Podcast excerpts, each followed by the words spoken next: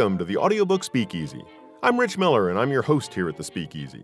This is where you'll meet narrators, coaches, engineers, and other audiobook professionals, as well as some listeners who will be sharing what they look for in a good audiobook. If you're interested in audiobook production, you've come to the right place. Tonight's Speakeasy Chat is being brought to you by Squeaky Cheese Productions on the Cutting Wedge. You can find them on the web at squeakycheeseproductions.com.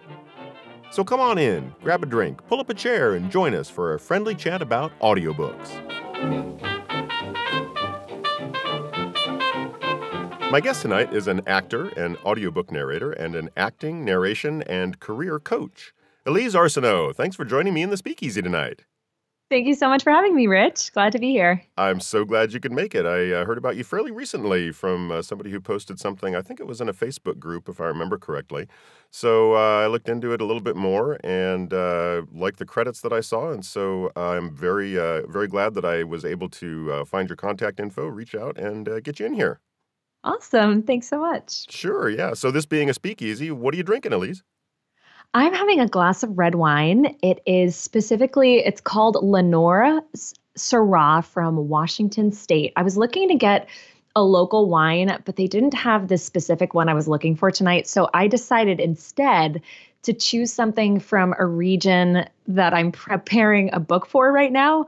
Um, so I'm oh, not preparing cool. a book. Yeah, this is not the book I'm uh, narrating next. Actually, takes place in like southwestern Montana mm-hmm. um, and the Idaho area. So I couldn't find anything very particular to there. But I did spend a full year in the Northwest many years ago. And so I have a longing for that area. So I, I just wanted to, you know, get get a glass of wine in homage to that area of the country. So this is Lenore Syrah. And it also um, seems like it has like a little literary slant to it. The bottle says, for the rare and radiant maiden whom the angels name Lenore, nameless here forevermore from The Raven by Edgar Allan Poe. No kidding. So I thought That's that was great. fun. Yeah. Yeah, that is very cool. Uh, where'd you spend time up in the uh, Pacific Northwest? Um, I I toured just out of college. I toured with a company called Missoula Children's Theater, and it was based out of Missoula, Montana. So of all things, I went to school in Virginia, and my first gig was out in Montana, and we actually toured the whole country. Ooh. So, um, yeah, it was a really, really cool job, really interesting, probably the most difficult job I've ever had, but like amazing at the same time. So I got to see maybe like 37 states, but most of the ones that I spent my time in were Washington State, Idaho, Montana. Um, yeah, those were the main three actually. So getting a book from that area just gets me really excited. So that's, that's very cool. So you liked it in that area. Yes, I did. It was so different. It was very, very different. I don't know that I would live there, but it was just like such. I was right out of college, so it was such the quintessential adventure. Yeah, no doubt. Um, I've, I've, I'm familiar with a, a couple of children um, touring children's theater type organizations, and it does sound like it would be an incredibly re- rewarding experience. Yes, it was amazing because we got to stay at homestays throughout the country. So, and this was actually right after um, George W. Bush got reelected. And um, I remember thinking, I need to, I, I felt a certain way about certain parts of the country. And it was amazing for me to actually go and live in all parts of the country and just get to live with people who were different than me or maybe thought differently than me and just learn that oh, we're all people. Mm-hmm. It's amazing. It's so amazing to just have this experience because I don't think I ever would have. And most people don't. Most people don't see um, the country in that way. Yeah. So it, no, was, that, it was that, experience. That sounds like something that could benefit so many of us, myself included these days, um, yes. because sometimes it's really hard to remember that really we're all people. Um, yes. So, uh, so, so that's great. Uh, I, I love the fact that you got something that had that uh, that literary component. I'm I'm afraid that I'm having a drink tonight where I'm I'm I don't know of any literary component that I could. Um, that I could ascribe to it. Nope, nothing's coming to mind. I'm uh, tonight. I'm having a smoky nail Uh, a rusty Okay. nail. Rusty nail is a, a popular drink, uh, which is blended Scotch and Drambuie, which is a Scotch liqueur. And as one of my friends put it one time when we were out, and he ordered a rusty nail, and I said, "Did you just order a rusty nail?" Because I don't hear that order too often. He said, Right. "Yeah, Scotch and Scotch. What's not to like?" Um, so, so, so that's a rusty nail. And uh, I learned recently. I, I was thinking about ways that I could maybe uh, change it up, and sure enough, one of the things that I was thinking of was using an Islay Scotch for, uh, which is heavily peated, and and thinking, I wonder if that's already a thing. And sure enough, it is. So that's a that's a smoky nail, and this one is not actually an Islay Scotch, but it's uh, it's from the islands, which is sort of a non-recognized designation for Scotch whiskey, and uh, and I I believe it's um, it's the uh, uh, what was the I can't even remember. I don't have the bottle in front of me. I think it's a it's a bottler that deals with a lot of different distilleries, and I believe that this is a 20 year old uh, heavily peated Scotch from the Ledaig distillery, if I remember correctly. And I got a great deal on it. So even though it's a fairly expensive Scotch, it's a lot less than it would have been if I'd had to pay full price. So I thought I'll go ahead and use it in a mixed drink instead of drinking it straight. So, uh, Mm. so yeah, so I'm having a smoky nail to go along with some red. wi- Now, your red wine is that a? Uh, oh, you said it was a Syrah, so that's a that's It's a, a pretty Syrah, pretty yeah. hearty red there. Yeah, yeah. I thought I was gonna go with Gewürztraminer tonight, but I really needed. Yeah, it's a red. That's It's a winter. very It's different profile. yeah, I know, right? I really like all different kinds of wines and beers, so I Ah. it's it's not one specific. It usually de- changes with the with the seasons, but also my mood. sure, yeah, yeah. All right. Well, I hope that the uh, red wine ends up being good, even though it's not a local one. We can get into what's local and what's not in a bit, but uh, but I will join you with my uh, my smoky nail. So thanks for coming in, Elise. Cheers. Cheers. So, uh, so you said that you were going to try to get something local. What is local at this point?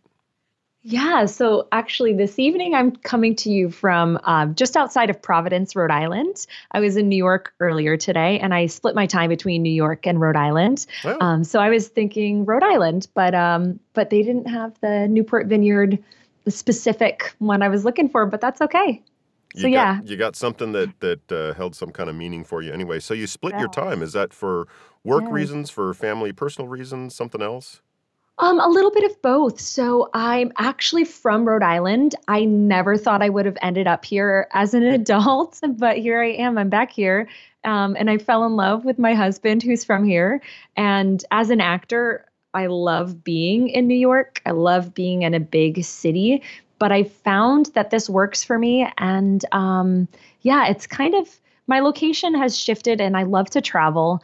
So um, it's interesting because my coaching program is actually called the Global Actor Mm, because I believe you, can have a thriving acting career no matter where you live. you're, so you are I- speaking from experience now. I need to, yeah. So I, I, I walk my talk as much as I can. that's that's great. But so you still have a place in in Manhattan?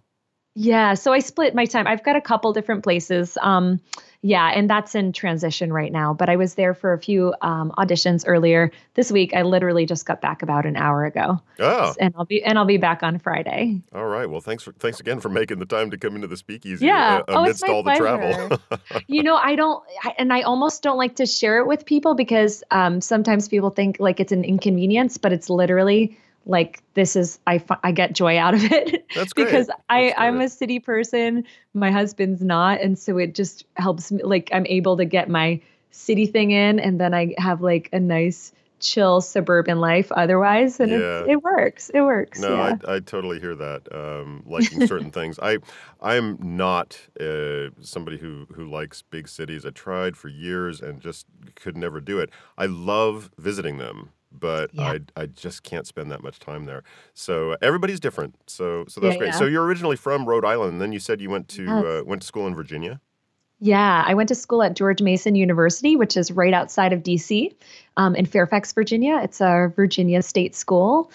Um, and I studied um, theater and music there. And um, it was really a really great place to, to go to college um, because of its proximity to DC and the theater community there. Um, so a lot of my professors were tapped into that theater community. So it was a really great place to get started right after college when I got back from that children's theater tour. Yeah, Virginia state schools are kind of where it's at. They they really they really understand their education down there. They really put a lot of money into it. So as an out of stater, it was really cool. It was almost like a private school. Yeah. Well, that's that's great. And so you did theater, and then right after that, you got into a uh, a traveling program. Yes, my senior year in college, I actually told myself I, I I'm very goal oriented, and I was even back then. I was like, all right, I'm either going to grad school or I'm going on tour. So that my senior year in college, I barely put up anything in my room. I was like, I'm gonna live as bare as possible because I'm gonna be like a nomad after this. get, so um, so yeah, now, I, right? Yeah, so I was I was that the tour was a possibility. Yeah. And how long did that and last? Yeah, so I did. So I originally signed on for a 12 month contract. Um, and then I was having such a good time and uh, they needed, they wanted to see who wanted to stay on. So I did another three months. And that final three months, I did the East Coast and I knew I was going to be moving back to DC. So it was really great. They kind of worked with my schedule and I got to do some uh, theater auditions in DC in between like the different places we went to from Georgia to uh, I think Delaware is, is probably the furthest north we went, wow. or no, upstate New York. Yeah, we went to like upstate New York. Yeah. So you knew that after that you were going to DC. I'm surprised. I thought that right after that you would have been going straight to New York. Yeah, I think what it was was I was I've always been strategic and sometimes to a fault. Sometimes I do like stop myself from probably going as far as I can. But at that time, I knew that there was a network there. And I knew that it would be smart to get some professional credits under my belt. Uh, and I'm really glad I did stay. I probably was in DC for maybe two or th- maybe three years after that. Um, and so I did. I worked with a number of uh, theaters down there. Uh, the Smithsonian Institute has Discovery Theater, um, Adventure Theater, uh, Imagination Stage, Venus Theater. Yeah, I took part in uh, one of the Fringe festivals. So it was a wonderful, it still is such a vibrant theater community down there. Yeah, I didn't really know that until I started doing this podcast. And I've spoken with many people now who've spent yeah. considerable amount of time doing uh, various different acting things, typically theater in mm-hmm. the DC area. Yes. Now that I've worked in other regional um, cities too, I realize like what a gem that was. Um, I've also I've since worked in the Boston market, but it's not as big. There's something again like big and vibrant. Maybe it's like a weather thing. I don't know. It's just like a little bit warmer down there. Mm-hmm. Um, it was just just a wonderful place to come up. Well, that's good. And so then, did you go to New York after that? I did, yeah. So I kind of, it was the worst timing. It was right around um, 2008, 2009. So, uh-huh. um, right, you know, the worst time. So I actually had a national tour after that with this um, educational tour. And I was so excited. I was like, all right, I'm going to move that, I'm going to tour for like this fall, which was September to December. And then I'll move to New York coming right off this tour. And then my tour was one of maybe five or six tours that this company was doing, and they canceled my tour. So just because um, the due, economy crashed? due to the economy, yeah, yeah, they they can't they like yeah they shut down half their shows. Wow. And it was going to be so cool. I was going to be like, I, I, think it was like a bilingual production of The Three Musketeers. Oh, so I would have had to like ramp up my French for that. So bummer, but you know, I, I guess everything happens for a reason, but um, that was a bummer. yeah, no doubt. But then you made it to New York. Then I did, yes. I did, but the interesting thing is again, like the timing thing was just not perfect for me.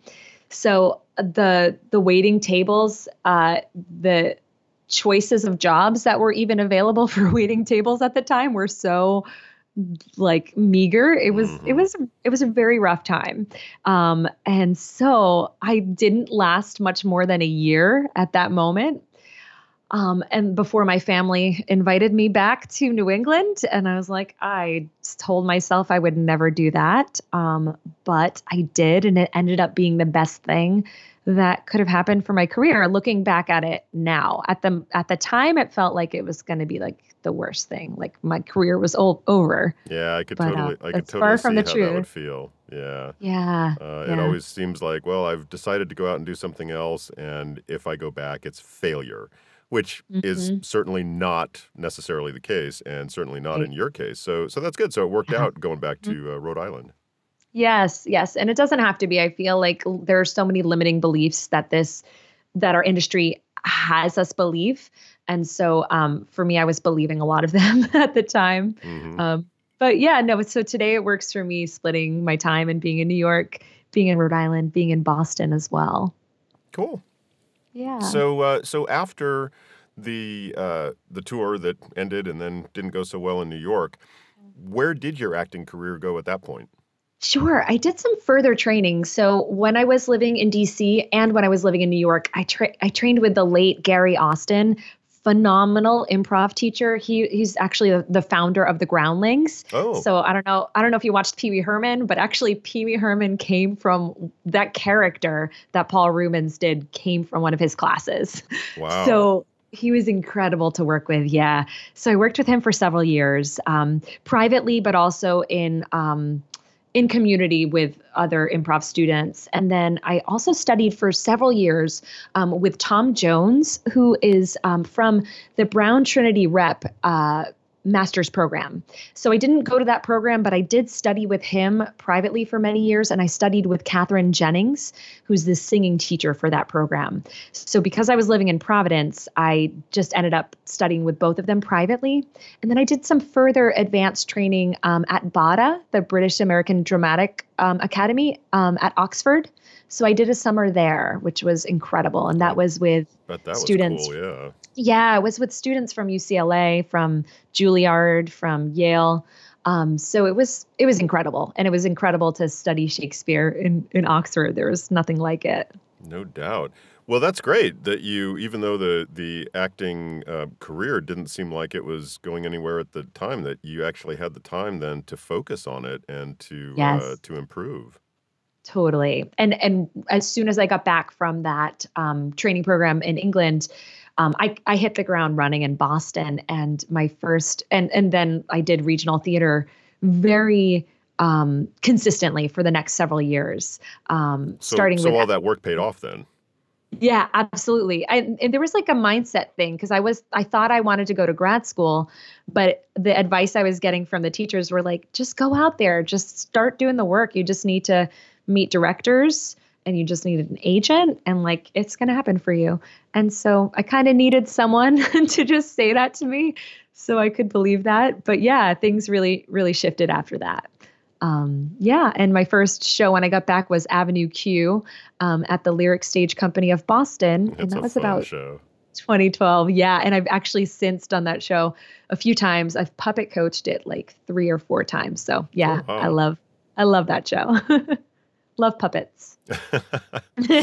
so, so all that we've talked about so far is theater. Yes. I know that you also have some film credits, and I know that the whole point that that I thought that you'd be a good guest here on the audiobook Speakeasy is because you also have done a lot of audiobooks. So, mm-hmm. when did you branch out from theater? Yeah, I think it was about 2014, late 2014. I was I had been doing theater for a while. I had uh, joined Actors Equity. I had felt like, okay, I'm doing this thing. Now what? Like I'm not still not making money as an actor. Mm-hmm. Let's figure out how to do that. And so once I started thinking about the income that I wanted to bring in, uh, I knew voiceover was something I had to explore. And so I actually thought I was going to dive into commercial work first, but again, because of the community in, at uh, Brown and Trinity Rep, there were some narrators in the area who I knew, who I was able to network with um, and begin getting work with after I had my demo in hand. Um, so that happened about 2015. Um, I booked probably my first commercial or like maybe the month before and then I booked my first audiobook and then the audiobooks kept on coming so it was like from then on i was like all right well the work is here like let's let's do what's right in front of me and see see where this goes yeah sometimes the best so, choice is to go where the work is as uh, as exactly. opposed to going where you want to go and that will lead to more of whatever you end up wanting right. to do but you've done so many yes. audiobooks at this point that clearly it's something that you're uh, i would assume reasonably happy doing Yes, absolutely. It's incredible. Um, I really do think of them as a one person show. So there's like nothing more incredible than having this book that someone's trusting you with to bring to life Mhm. and to to put out there in the world. So it's been I don't I don't think I realized when I was getting into it how it would change the shape of my life, but it really has and it's incredible now to be able to share that with other actors and let them know there's there's this thing that they need to know about called you know narrating audiobooks. So Yeah. No, that's um that's very cool that it that it was not something that you were looking for and uh, for a, a number of reasons it just ended up being good. Um, Yeah. What did you find as you got more into audiobooks, uh, aside from being a, a one person show? I like that characterization. Um, aside from being a one person show, did you find any particular niche, any particular genre where you felt particularly comfortable? Uh, did you want to do everything? Uh, what do you think of nonfiction versus fiction? All that kind of stuff. Oh, great question. Um, I think my it's interesting because I was cast uh, in certain genres for a while and I wasn't sure what was my fit at first, but I think today when I look at my overall, you know, catalog of the titles I've done, um, I really love uh, romantic comedies. Um, I love voicing badass heroines in like in sci-fi or fantasy and i say badass or also awkward so uh, like a leading lady that's either badass or is badass but she doesn't know it yet hmm um, so I love those kinds of books. Um, I also do a lot of cozy mysteries, and I love those too. I didn't even know that genre existed before um, Tantor gave me like cozy mystery and series upon series. So thank you, Tantor. So Um, that's a that's but, a big yeah. one. There, there are a lot of people who love those. My, my, my mom used to love those. So cute. They're so they're so sweet. Um, Mhm. it's like a really nice thing to snuggle up and and prep for like on a winter Mhm. afternoon or something. Yeah, but I also really love literary fiction and that's something that I'm moving a little bit more into. I love stories that I, those are the stories that I would read like if I were to go to a library and pick something out, which I don't have a lot of time to do lately. yeah. Um, but uh, but yeah, those are the stories that are really, I think, shift um, where we're going as a culture, and that's what I'm most interested as an artist is to tell stories that need to be told. Mhm. Um, so yeah, I like to I like mixing it up, and I've been fortunate that um, different publishers have sent me different kinds of things. That's cool. Uh, and what about nonfiction? I love the idea of nonfiction. To be honest, I've only narrated about three or four. It's Hmm. crazy. Yeah, I've done more than a hundred, and probably only three or four have been nonfiction. So um, I'm not sure why. I'm open to thoughts on that. Maybe, um, yeah, I don't know. Now I that don't you've know. now that you've put it out there, something. Yeah, I'm putting it come out there. Someone wants. Yeah, I, I mean, actually, that's probably what I listen to the most is nonfiction um, on my own. So when I'm listening to, uh, you know, I, I listen to a lot of memoirs and a lot of um, fellow artists and their books as well. So Cool. And and the audiobooks that you record, do you record them at home? Do you go into studios? A little of both. Sure. Um, for a while, I actually got started um, with Tantor um, in Old Saybrook, Connecticut. So going to their studios, that's where I got started. Um, but now I co-own a small studio space here in Rhode Island called the Tree Cave, um, and I co-own that with my sound engineer husband Justin Mara. Oh, So your husband is also in the in Yes. the audio world. Yes, he actually just um, engineered and co-directed um, Jenny Slate in Little Weirds. She actually did her memoir at the Tree Cave, so that was a really fun experience this summer. Um, but yeah, he's been um, a part of the audiobook industry for the past few years, and it's been amazing to um, be in it together. So did he get into it right when you did? Were you married at that point? He got into it shortly after. So yeah, we were married um, when I when I started narrating. Um, we got married in 2013, so I started narrating in 2015, and then um, he's been he was a history teacher for many years, but he's always been a singer songwriter, and he's always had a hand in recording his own work. Um, he's he always kind of had his hand in engineering, hmm um, but he transitioned to that from his teaching job. So he was a history teacher for 13 years and just was needing a change of pace. So um, it turns out that engineering has become his his new career. That's and it's great. been Is, is amazing. Yeah, yeah, he loves it. He loves That's it, and he loves he yeah he works on music. He works on audiobooks. Um, uh, other we were becoming known for spoken word in the New England area. So he's had a, a variety of projects come his way, but audiobooks is definitely both of our foundation for for the main bread and butter coming in. Very cool. So uh, Tree Cave, I assume that it's not actually in a treehouse. no, but it's it's homey. okay, all right. Well, that's that's good. It seems to me that you'd have a way too much external noise coming in if you uh, if you did something like that. It would be cool. I would love it, but it just seems like it'd be a little difficult.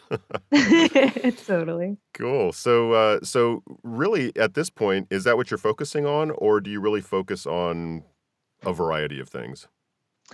Yeah, so I'm one of those people that is never satisfied just doing one thing. Um, and I'm also extroverted, which makes for an interesting life as um, an audiobook narrator. Yeah, difficult difficult to have a whole lot of interaction when you're sitting in a booth for six hours a day. totally. Yeah. So it's really um, that's part of why I, I began building my coaching business, The Global Actor, because I knew I needed to be around people.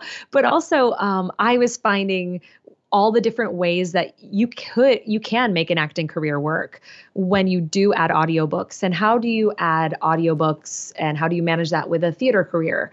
How might it be a fit for TV and film like fitting that in? So I'm still working out my own process with that but I do help actors as well because I feel like it's an ever changing thing. Like there are there are certain times of year where there's more of a certain kind of work. So for me, I no two months look exactly the same for me, and I really love that. Um, I love having a mix of audiobooks. Um, I did my first video game this year. Um, I do some commercials, um, and then next year, my biggest, my bigger focus next year is getting more on camera training. But I'm going to keep going with audiobooks and um, definitely keep going with all the voiceover as well. But I'm always itching for the next thing as well. I know several people like that. I Tanya Eby, Tanya Eby comes to mind. I think she's got like Oh, about she's so 14 different hats. Yeah, she's awesome. Oh, that's great. yeah. Um, well, that's good. So since you mentioned the coaching, let's let's go into that. So you started coaching. It sounds like a few years ago. Um, and how did that start? Yeah, for sure. Um, I actually, I would say I've informally been coaching people probably since college, just because I Oh, have wow. a, yeah, but not specifically career coaching. Mhm. Um, but my parents are both teachers, and they actually really wanted me to be a teacher. and I was like, I'm going to be an actor.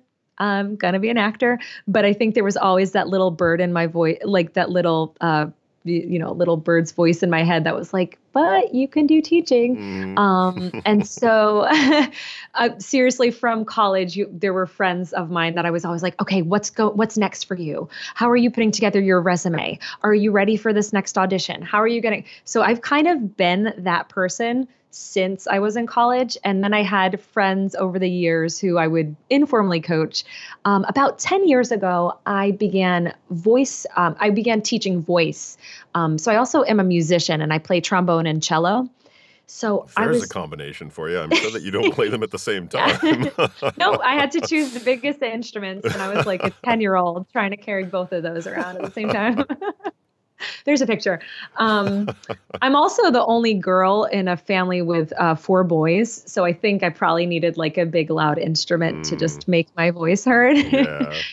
Um, but for whatever reason, um, yeah, so about 10 years ago, it, it was actually when I moved back to New England um, and was living with my parents at first. And they were, and my dad's a, a music director. He recently retired, but he was like the, he was like Mr. Holland in Mr. Holland's Opus. Oh, he was cool. that, he was that lovely more more man who was just changing the community. And so he was having some students he's like oh what do you think about starting to teach trombone lessons? And i was like okay sure. So i started doing that started teaching cello um, and then i had um, my voice teacher was like you know you could start teaching voice to like some younger high school kids. And so i started teaching voice as well. And um, so that i had that was going. And then around again around 2015 2016 as i was getting a really good handle on how to actually make a living as an actor and really how to grow income streams and how to really build relationships and build systems so that you actually can count on having work come in um, it, that's where i decided, okay, this is the time um, to see what I can do in, in helping other actors with this. So I had a number of uh, business mentors over the years. I'm, I'm definitely one of those people who's a lifelong learner and I'm always in some kind of class. So in those years, I was really investing in business development. So I had a couple coaches, one by the name of Sean Tollison, who's a strategy coach for actors, and then also Dallas Travers, who was a marketing coach for actors. And um, I learned so much from them just about marketing and learning how to run a business because we are all CEOs of our own business, but you know we don't learn that in um, a theater program and a You traditional theater program You, anyway. you don't learn it in a lot of places that you should. I know that that is, Right. I, I believe, the primary reason why the first time I got into voiceover, it ended up being a, a failed um, project because I didn't understand that. And Right. and it was clear after like a year, well, this isn't working. And I didn't really understand why. And it's because all the training that I had gotten was only on performance. And performance is just one aspect of a performance career. So, uh, so I I learned the hard way that uh, it is super important to understand that you are the owner of a business and you have to run a business if you want to do this work. Yes, absolutely. And I'm a firm proponent for that. And I really think those three years that I really invested in mentorship, and I still invest in mentorship today with business coaches. Um, so I think all of that gave me the specific tools that helped me really figure it out. But then also because of my teacher gene, I was it's like whenever I learn something, I'm like, oh, now I want to teach someone else. so that's kind of where the global actor came out of. So in about 2016, I had just finished a production of Avenue Q. The second time I, I performed it um, at a regional theater in Rhode Island, and I was in it, but I was also the um, puppet coach. So I performed in it, but I was also the puppet coach. And I realized, you know, I feel very full right now. Like I'm using both sides of my brain. I feel like a full artist Mm. right now. And the next show I had that year, I was just, I felt like a cog in the wheel. It was a big musical theater production, but I wasn't a big role or anything. And I just felt like, oh, but I'm not using all of me right now. Like this Mhm. doesn't feel as good. So it made me realize, like, in order for me to feel fully myself, I kind of need that artistic outlet, but also the coaching outlet as well. So um, that's so yeah, that's kind of where I really started investing in the global actor. And since 2016, it's been a tremendous way for me to empower other actors to learn the business skills they need to shift their mindset so that they can be confident in who they are and what they have to offer and realize that what they have to offer is like nothing else anyone in the world can possibly offer. And then how to be smart about it how to make business decisions that are going to move them towards the specific goals that they want and what i often find is that a lot of actors don't even know what goals they have so we start Yeah, there That doesn't We surprise really me at all. I know that when I first started, I really didn't. So, uh, and and I know from other uh, business coaches as well that goals are incredibly important. Um, Yes. Set set goals for your business, and uh, and then find out what's working and what's not. Um, right so that's great. So so when you kind of formalized that, that was already after you had started doing audiobooks. Were were audiobooks as part of um, the coaching that you were giving on the business side part of it from the beginning, or did you start focusing more on audiobooks at some point uh, in terms of what you were teaching people? How how did the audiobooks fit into the coaching? Yeah, great question. So, actually, yes, one of my clients, a little of both. I didn't realize how far into audiobooks I would get with my coaching um, because today a lot of people actually come to me to learn to be an audiobook narrator. Um, but when I was starting, there were a few people. I, I started with just four clients at the beginning. Um, and I work with actors primarily in groups because I find that the accountability of being in community the um, motivation that you get from being around other people, and then also just the shared knowledge that actors all need to learn. Um, it made the perfect uh, situation for actors to like really stay motivated and be in action, actually get the work done that I was assigning them. hmm So one out of the maybe I started with four or five, and I just think I think one of them was an audiobook narrator at the time, and this was a narrator who had already done a hundred audiobooks.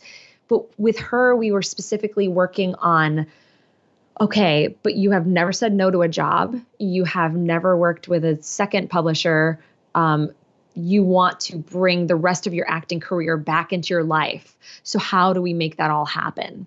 So it was it's it's very much a holistic approach that I do in the work. Um, so for her specifically, it was like, okay, how do I get the rest of my life working in tandem with this wonderful audiobook career that I have started? And how do I actually take charge in it and not just take what comes to me? I know that um, the page that I read through on your coaching was on your power groups, which is the first thing I'd heard about actually in terms of your coaching and, and when I was introduced to you as a, a coach in this industry. Um, so when did that was that the way you started coaching or is that something that yes. sort of grew out of your experience?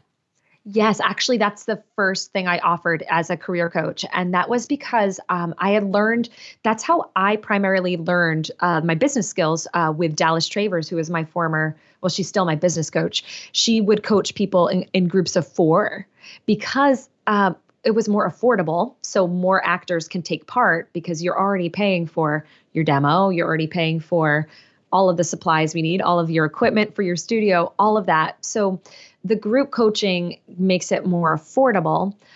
Um, and yeah, that is still my signature coaching program today. I do do some private coaching, but most of this is private coaching within a group.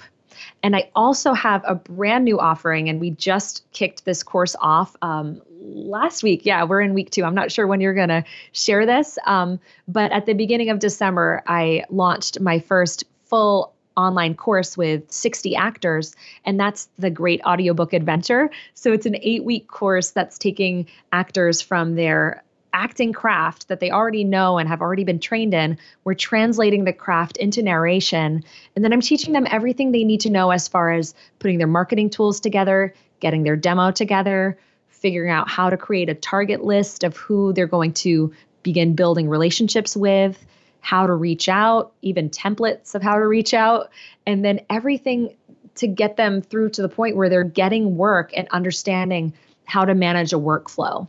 So that's its own course. That's a brand new offering, but I'm still my my main offering is still um, the Global Actor Power Groups, which is working with a, a, small group. So go into that in a little more detail. So a small group is sure. good. I totally get that. I've uh, I, when I started in voiceover, I definitely did uh, workshops that had usually i think it was 10 to 12 people. Sometimes it was a uh, sometimes it was um, maybe a few less but it was usually 10 to 12 um, mm-hmm. but yours is because you're the global coach uh, mm-hmm. yours is online and so pretty much anybody anywhere can participate. So how does it work exactly? Yes yes and i do have actors from all over the world. We've got um, actors from Australia to Sweden right now, um, but with most of them being still in New York and LA. Mm-hmm. Um, and Where how does most it, actors are. Yes. um, but can you repeat your question? Sorry, I want to make sure that I answer that. So I, I just want a little more detail on how it works because when I've done workshops, it, they've all been you know in person workshops that were close to where I was living when I was living in the Bay Area, and mm-hmm. other one-off workshops like Johnny Heller's Splendiferous workshop the day before APAC and and things like that. But your your concept is an online thing. It's global. People mm-hmm. from all over can participate. So how does it work exactly? Yes, and it's very small group. So there's no more than 6 actors. Typically there's around 4 actors. It kind of depends on who's there that week, but they're groups of 4 to 6 actors. We meet via Zoom, so I can see everyone and everyone can see everyone. Mm-hmm. Um, and how it works is we meet for a 2-hour session twice a month. Um, within Zoom, and it's a very focused session. So if so, say you were to be a part of it, Rich, I would say, okay, what are your goals? What do you really want to make happen by the end of 2020, when we're talking, let's imagine it's a year from now. What do you want to be telling me that happened in 2020? And we're going to think big picture like that. And so I would find out in the call before even enrolling someone what their specific goals are. And I would help them figure out what the plan we together need to put in place to make that happen. And so then um, from there, I give actors some prep work to get ready. So there's um, some work that they need to do, just a small writing assignment, just so we're on the same page and we can really hit the ground running on day one. And on day one, there are six actors in this group, and each actor has a 20 minute one on one with me that the other actors get to see. So everybody gets to learn from the other person's experience, but you're literally in the hot seat every coaching session. So it's like such a affordable way to get personalized attention for the full five months. And then on top of that, um, outside of the Zoom, oh, and also in in these groups, um, other actors in the group can participate like via the chat. So if someone says, like, say someone's talking about reaching out to a specific audiobook company, if someone has experience with them, they might chat in, oh, yeah, here's the point person at that company. Feel free to use my name as a referral. And I'm not kidding. This kind of stuff happens. And it's, and that's what's so wonderful about this. This is, um, the community I'm interested in is one where people are not holding secrets. It's one where we're all giving mm-hmm. and together we're rising together and lifting each other up. So whether it's someone that I'm working with or someone that I just meet at a networking event, I really care about the people I meet. So it's like, no, I'm not holding anything um, from people. So it's just like a really wonderful environment for people to learn and ask questions in a way where they won't be shot down, mm-hmm. where I will challenge them to move past their comfort zone, but there's always going to be some support, and I will always make sure that they understand like the A to Z of how to do it. That's great. Uh, it it sounds like it's a, a little microcosm of the audiobook community as a whole, which I continue to think yeah. is a, a great community where people are, are always willing to help, or almost always willing to help. Yes, I um, agree. It's friendly. It's a really friendly, like part of our industry for sure. Yeah, uh, absolutely. So, so in any one given power group, I'm I'm thinking mostly of the people who are going to be listening to this podcast are yeah. all focused on audiobooks. Um, how what kind of a percentage would you say of the participants in your power groups are audiobook narrators or are actors who are interested in audiobook narration and are ho- and are going to be speaking with you in your Zoom sessions with the other actors about audiobooks. So and yeah. and the reason that I'm asking is because uh-huh. I, I want to make sure that anybody listening understands that it's not like necessarily every single person that is going to be in this group is going to be focused on audiobooks and I want them to understand how they might fit into one of the groups. Sure. I will say I'm actually looking at my list. Um, I have up on my office wall like a list of who's coming back in 2020. And I'm looking and I'm like, oh, no, that person's doing audiobooks now. Oh, that person's doing I'm kind of I'm I'm helping a lot of people find audiobooks. Yeah. so it's actually really shifting. It's probably so when I say when we started a few years ago, it was just one out of four people. It's probably more like 50 to 60% now, um, if not more. And here's the reason I really encourage actors to make a living, a full time living as an actor, if that's what they want to do. And because I know that the foundation of audiobooks is such a great way to bring in an income, um, I often encourage people to at least explore it and see if it's a possibility for them. Mm-hmm. So I, I, it depends on the group, but I will say I do have control over which group I put people in. So that's something that if say someone wants to join and they're really only interested in audiobooks and don't want to know anything about um, on camera work or commercial work or, or theater or anything, I would do my best to put them in a group where they're going to be surrounded by people who are have common interests. And because it's because I only have three of these groups in the year ahead and they're really small groups, um, I have a lot of control over how that works. Yeah, and and that makes a lot of sense. Uh, it it doesn't surprise me that the percentage of people that are interested in audiobooks is increasing in the acting world. Uh, yeah. Yeah. So so that sounds great. Um, and you said that you also do some one-on-one coaching. Yeah, I do. Not as much because of my schedule and in order for me to just stay on my on track with my audiobooks and the auditions that I've got for other voiceover work and theater. Um, I don't do I don't lead with a private coaching. Pri- private coaching is definitely available. It's just going to be a little bit more expensive. Um, but I definitely love working with people one on one as well. And I, I find just as much growth um, privately as I do within power groups. And actually, as part of power group, actors do get at least one private session with me.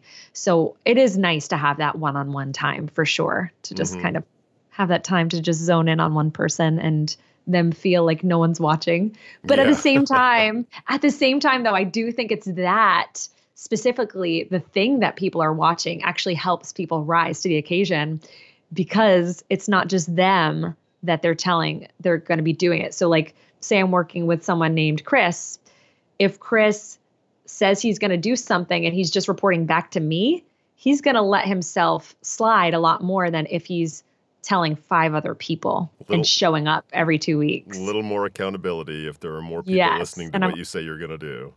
Totally, I'm all about accountability yeah. for sure. Well, that sounds like a, a really uh, a really good approach. I know that uh, when I first got into voiceover, I was I, I actually approached somebody about uh, who was doing workshops about one-on-one coaching, and she didn't really do one-on-one coaching, and she said, you know, I really find that um, that works better for specific problems rather than for kind of advancing, whereas being around other people works better for advancing because you get to hear a lot of different people and you get to learn from what they do as well as from what you're doing.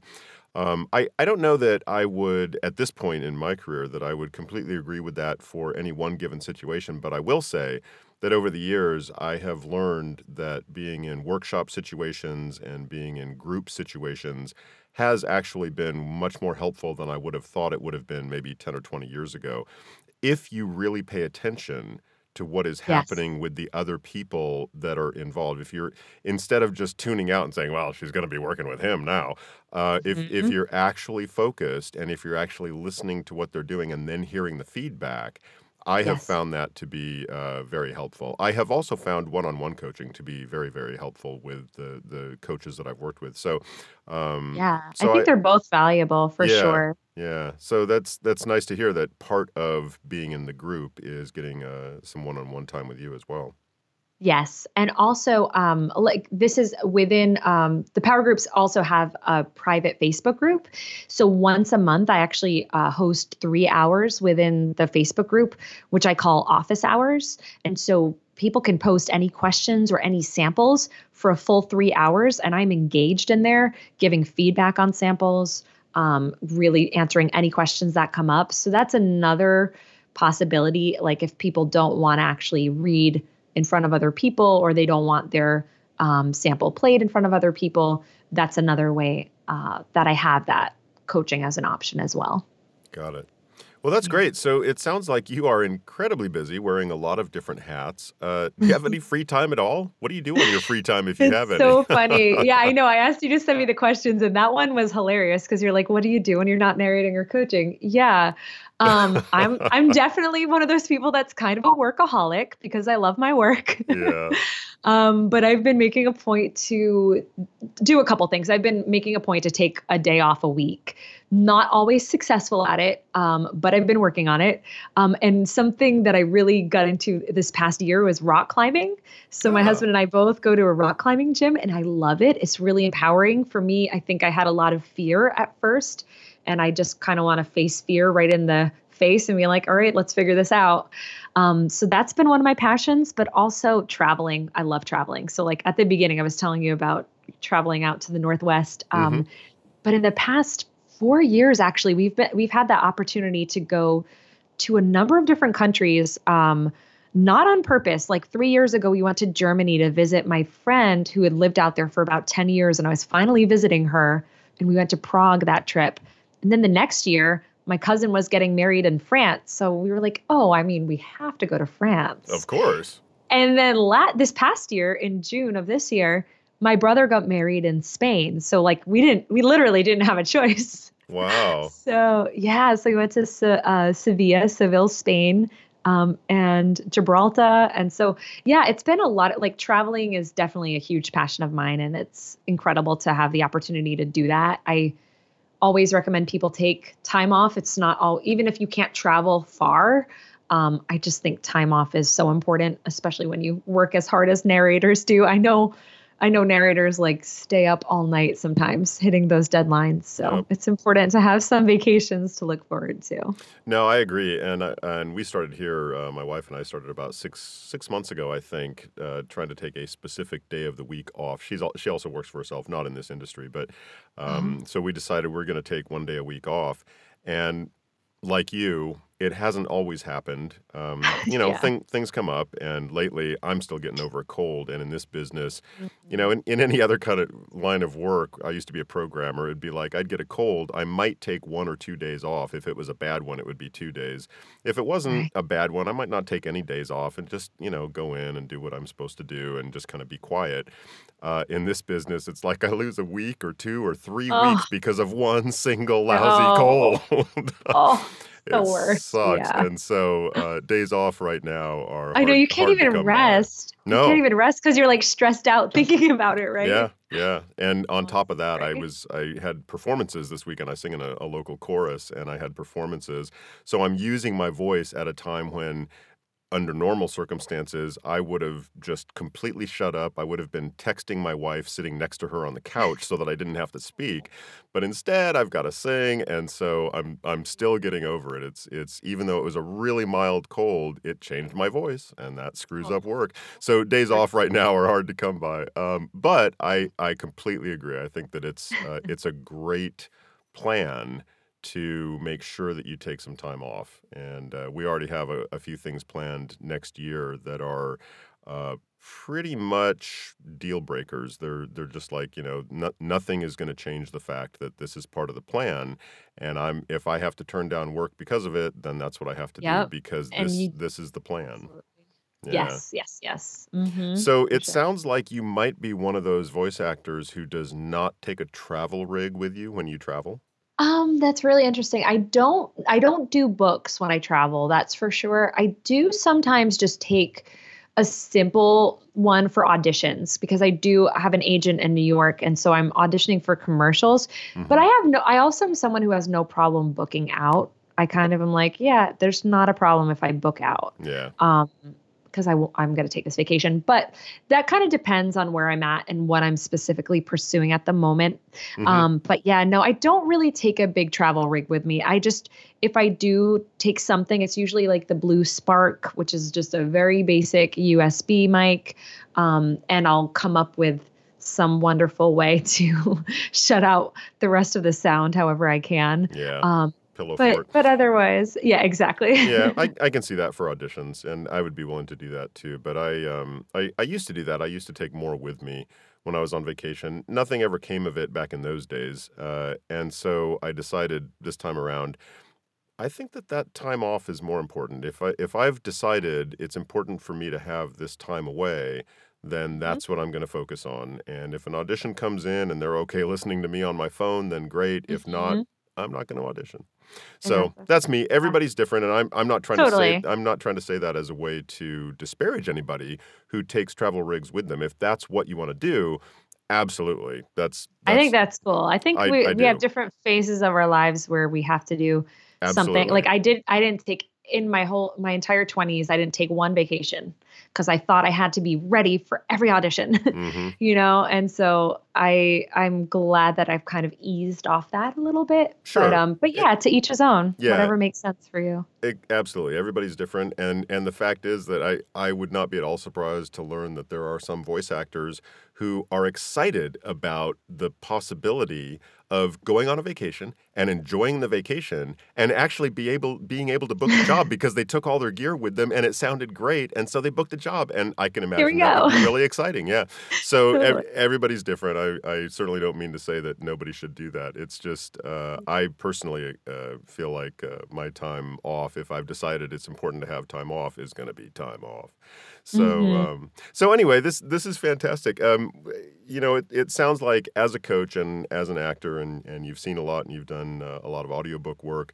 Um, what words of wisdom would you have for aspiring narrators out there? Most of my listeners are narrators, uh, as well as you know some some are narrators who do other acting. Some are just focusing on Mhm. narration plus a, a day job until they go into uh, audiobook narration full time. Um, what what are some basic words of wisdom that I'm sure would come up in your coaching sessions that uh, that you can share with everybody? Yeah, for sure. Um, I would just say uh, if you're willing to learn, there's work for you. Um, don't listen to the haters. and I say that because um, there are a lot of people who have not gone after their dreams. And be careful that you're not listening to people who are who are holding you back.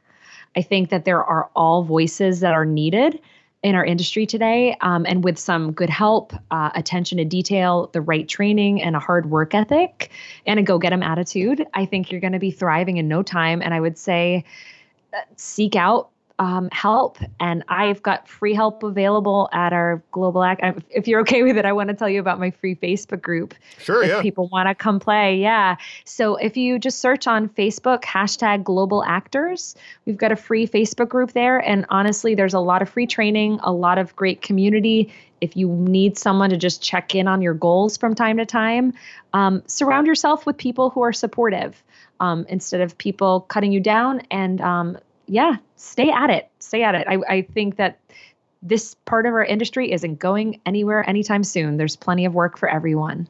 Yeah, it certainly seems that way. Um, I've, I've said many times on this show, I, I'm really curious as to where this industry is going to be in, in five and even 10 years. Um, but it certainly seems like it doesn't show any signs of letting up anytime soon. Yeah, and I think if we as as we continue to just stay plugged in and see where it's going and um, get creative, there's always going to be a way. People are always going to need entertainment. People are always going to want to hear stories. Mm-hmm. So I, I think it's I think it's definitely gonna gonna keep keep going for sure. Yeah. yeah, I'm, I'm I'm like you though. I have no idea what it will look like five to ten years from now. Yeah, for sure. It'll be interesting. It'll be an interesting ride.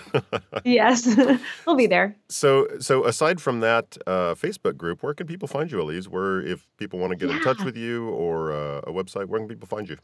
Yeah, for sure. Um, again, so yeah, my Facebook groups can be great. So facebook.com slash global actors. Um, also my website, theglobalactor.com. Um, and then also if you just want to check out my narrations um, and see my other acting stuff, that's elisearsenault.com. Um, I'm also on Instagram at elisearsenault.actor. And I'm on Twitter at Elise Acts. So E L I S E A C T S think All that's right. everything. Yeah. Right, Thank you cool. so much. Yeah, no, this is great. I hope the uh, I hope the wine was good, even though it wasn't local in Rhode Island. It there. was delicious. Oh, no, now I'm now now I'm ready to I'm ready to prep that book from Montana now.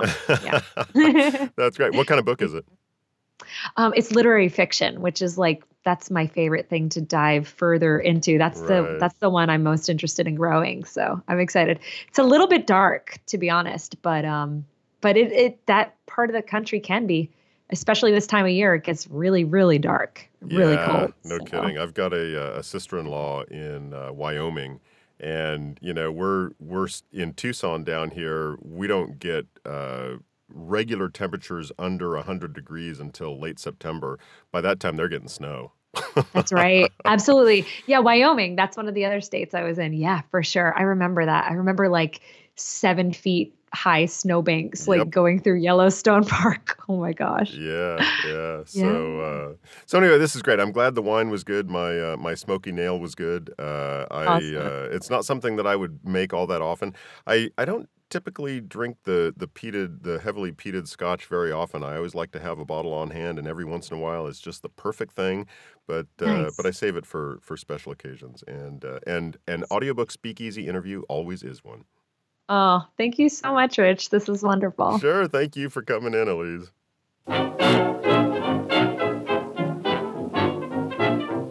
Well, that's it for tonight. Many thanks to Elise Arsenault for stopping in. I'm very glad that someone posted a question a month or two ago in a Facebook group that led me to her website. I really enjoyed hearing about her acting background and her approach to audiobook and career coaching, and I hope you did too. Don't forget to check out the sponsor for tonight's episode, Squeaky Cheese Productions.